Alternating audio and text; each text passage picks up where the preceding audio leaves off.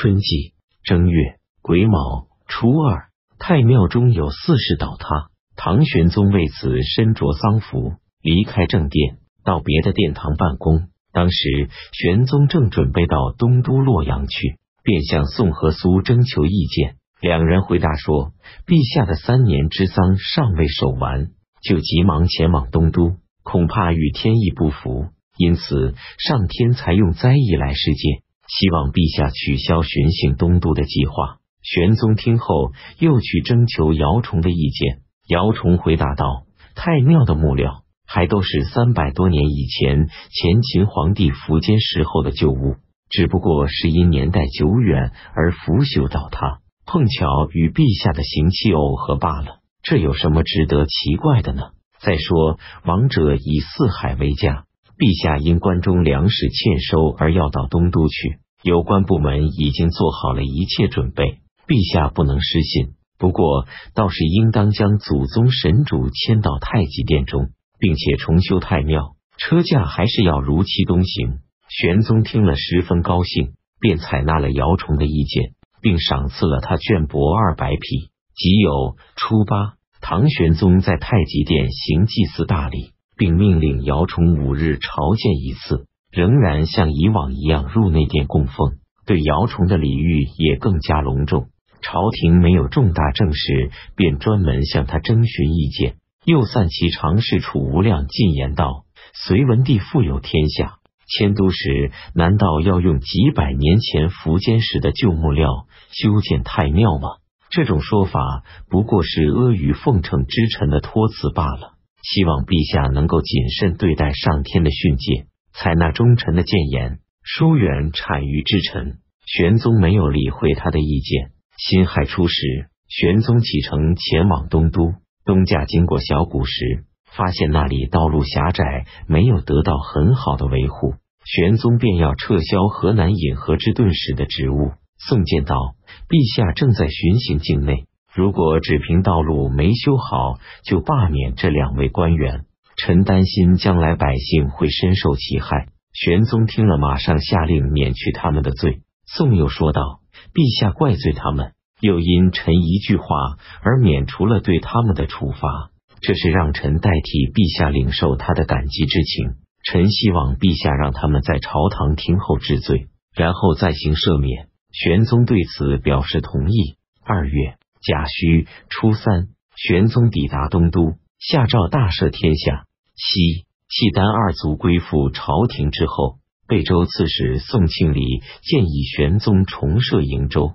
三月庚戌初十，唐玄宗颁布致命，重新在柳城设置瀛州都督兼平卢军事，境内所辖州县数所均与过去相同。又指派太子詹事江师度为营田知度使，与宋庆礼等共同负责修筑瀛州城。经三巡竣工，宋庆礼为官严肃。清正勤勉，共开屯田八十余处，招抚安置境内流民。仅几年时间，就是府库充实，市镇里巷逐渐繁荣。夏季四月甲戌初五，唐玄宗将西王李大之妃新氏赐号为固安公主。己丑二十日，玄宗之子李嗣一去世，玄宗下诏追立他为夏王，赠谥号为道。李嗣一之母武惠妃是武攸之的女儿。突骑师酋长左羽林大将军苏禄的部众日益强大，虽然仍按时纳贡，并无怠慢之处，但内心里已经萌发了入侵大唐边地的志向。五月，石信可汗阿史那现请求调集葛罗路部落的军队进攻苏禄，唐玄宗没有允许。当初，唐玄宗地位尚低。就与太常卿江角过从甚密。等到诛杀窦怀真等人时，江角也参与谋划，立有功勋，因此所受到的恩宠礼遇超过群臣。他可以常常出入玄宗的卧室，与后妃也可以同席饮酒，所受到的赏赐数不胜数。江角的弟弟江惠也因江角的缘故而得以连续升迁为吏部侍郎。首认为江角兄弟的权势太大。长此以往难以自全，玄宗也认为这种说法很有道理。秋季七月庚子初三，唐玄宗任命江惠为宗正卿，并颁布制命说：西汉高祖时的开国将领，皆因权力太重而无法保全身家性命；东汉光武帝时的南阳故友，则因悠闲无事而常保福禄。江角应放弃职务，回到自家的田园中去。他原有的散官、勋官和封爵均保持不变。壬寅初五。唐陇右节度使郭之运在九曲之地大败吐蕃军队，唐安西都护府副大都护汤家辉上奏玄颂，说突骑师勾结大使吐蕃，策划袭取安西四镇，并包围了波缓和大石城。现已调集三姓葛罗路的军队与十姓可汗阿史那，现已同抗击来犯之敌。滨州长史张家珍进言道：“新晋归降的突厥九姓部众，均散居在太原以北地区，请朝廷在这一带驻扎重兵，以便震慑他们。”辛酉二十四日，玄宗下令在滨州设置天兵军，共集结了八万人马，任命张家珍为天兵军大使。太常寺少卿王仁惠奏称，武则天所立明堂不符合古制。还说明堂所崇尚的是古朴典雅，现在却穷奢极侈，而且靠近宫殿，神明与俗人互相混杂干扰。甲子二十七日，玄宗颁布致命，又将明堂改为乾元殿。皇帝每年冬至和正月初一在此接受群臣朝贺，每年农历九月的祭祀大典又到元秋举行。九月，玄宗决定恢复中书省。门下省及侍中等官的旧称。贞观时期曾规定，中书省、门下省以及三品官入朝奏事，须有谏官、史官随同。如有过失，则及时匡正。无论善恶，均记录在册。诸司奏事均在正衙。御史弹劾百官时，必须头戴谢志冠，对着皇帝的仪仗朗读弹劾的奏表。所以，大臣无法独自控制和蒙蔽君主，小臣也无从进谗行恶。到了许敬宗、李义府执政时期，朝政多隐秘策划，邪僻不正，官员奏事大多是等仪仗撤下后平退左右，在皇帝御座之前秘密进行的。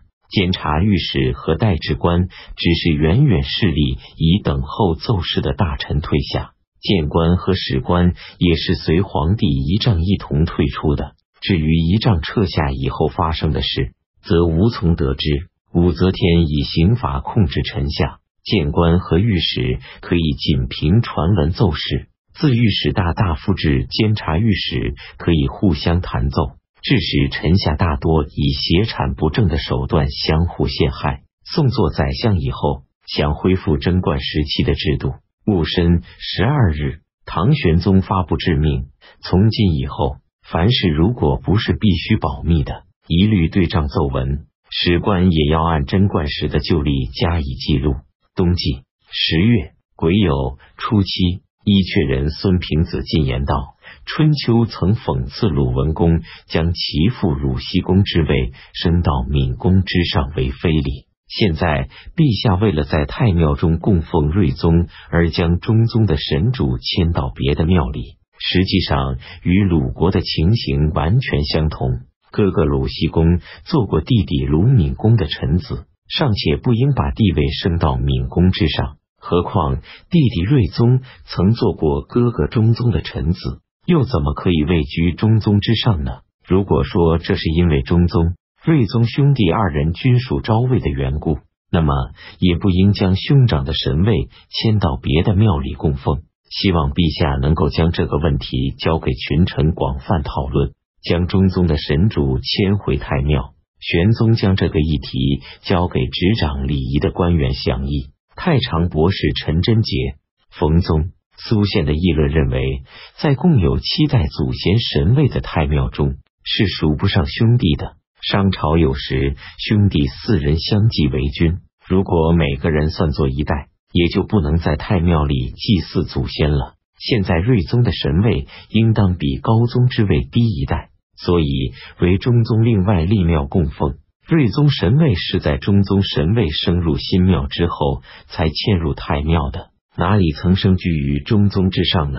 而孙平子却引春秋时鲁僖公之位，生居于闵公之上的势力为证，以不实之词欺骗圣朝，此风不可不差。当时人们的意见大多倾向于孙平子，玄宗也是这样看的，所以争论千言不绝。苏宪是苏童曾祖的哥哥，所以苏帮助苏宪。最终，玄宗还是采纳了苏宪等礼官的意见。孙平子老是提出这个问题，终于被贬为康州都城尉。新的太庙落成，戊寅十二日，将祖先的神位迁入太庙。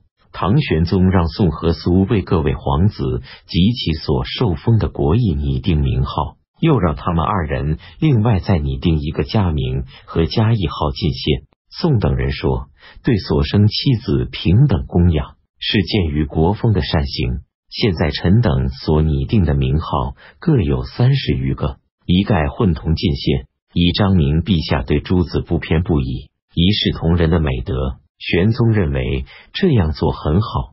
十一月丙申乙午，契丹王李失火入朝谒见玄宗。十二月壬午十七日，玄宗封东平王李旭的外孙女杨氏为永乐公主，将她许配给李失火为妻。秘书监马怀素向玄宗上奏道：秘书省所藏文献典籍散乱缺误的现象十分严重，希望陛下挑选二十位精于学术的士人加以整理、排比、校正、补遗。玄宗表示同意，于是下令搜求寻访散佚的文献典籍，并挑选书里一一善写，命国子博士尹之章、桑权尉为术等二十人共同校正错误。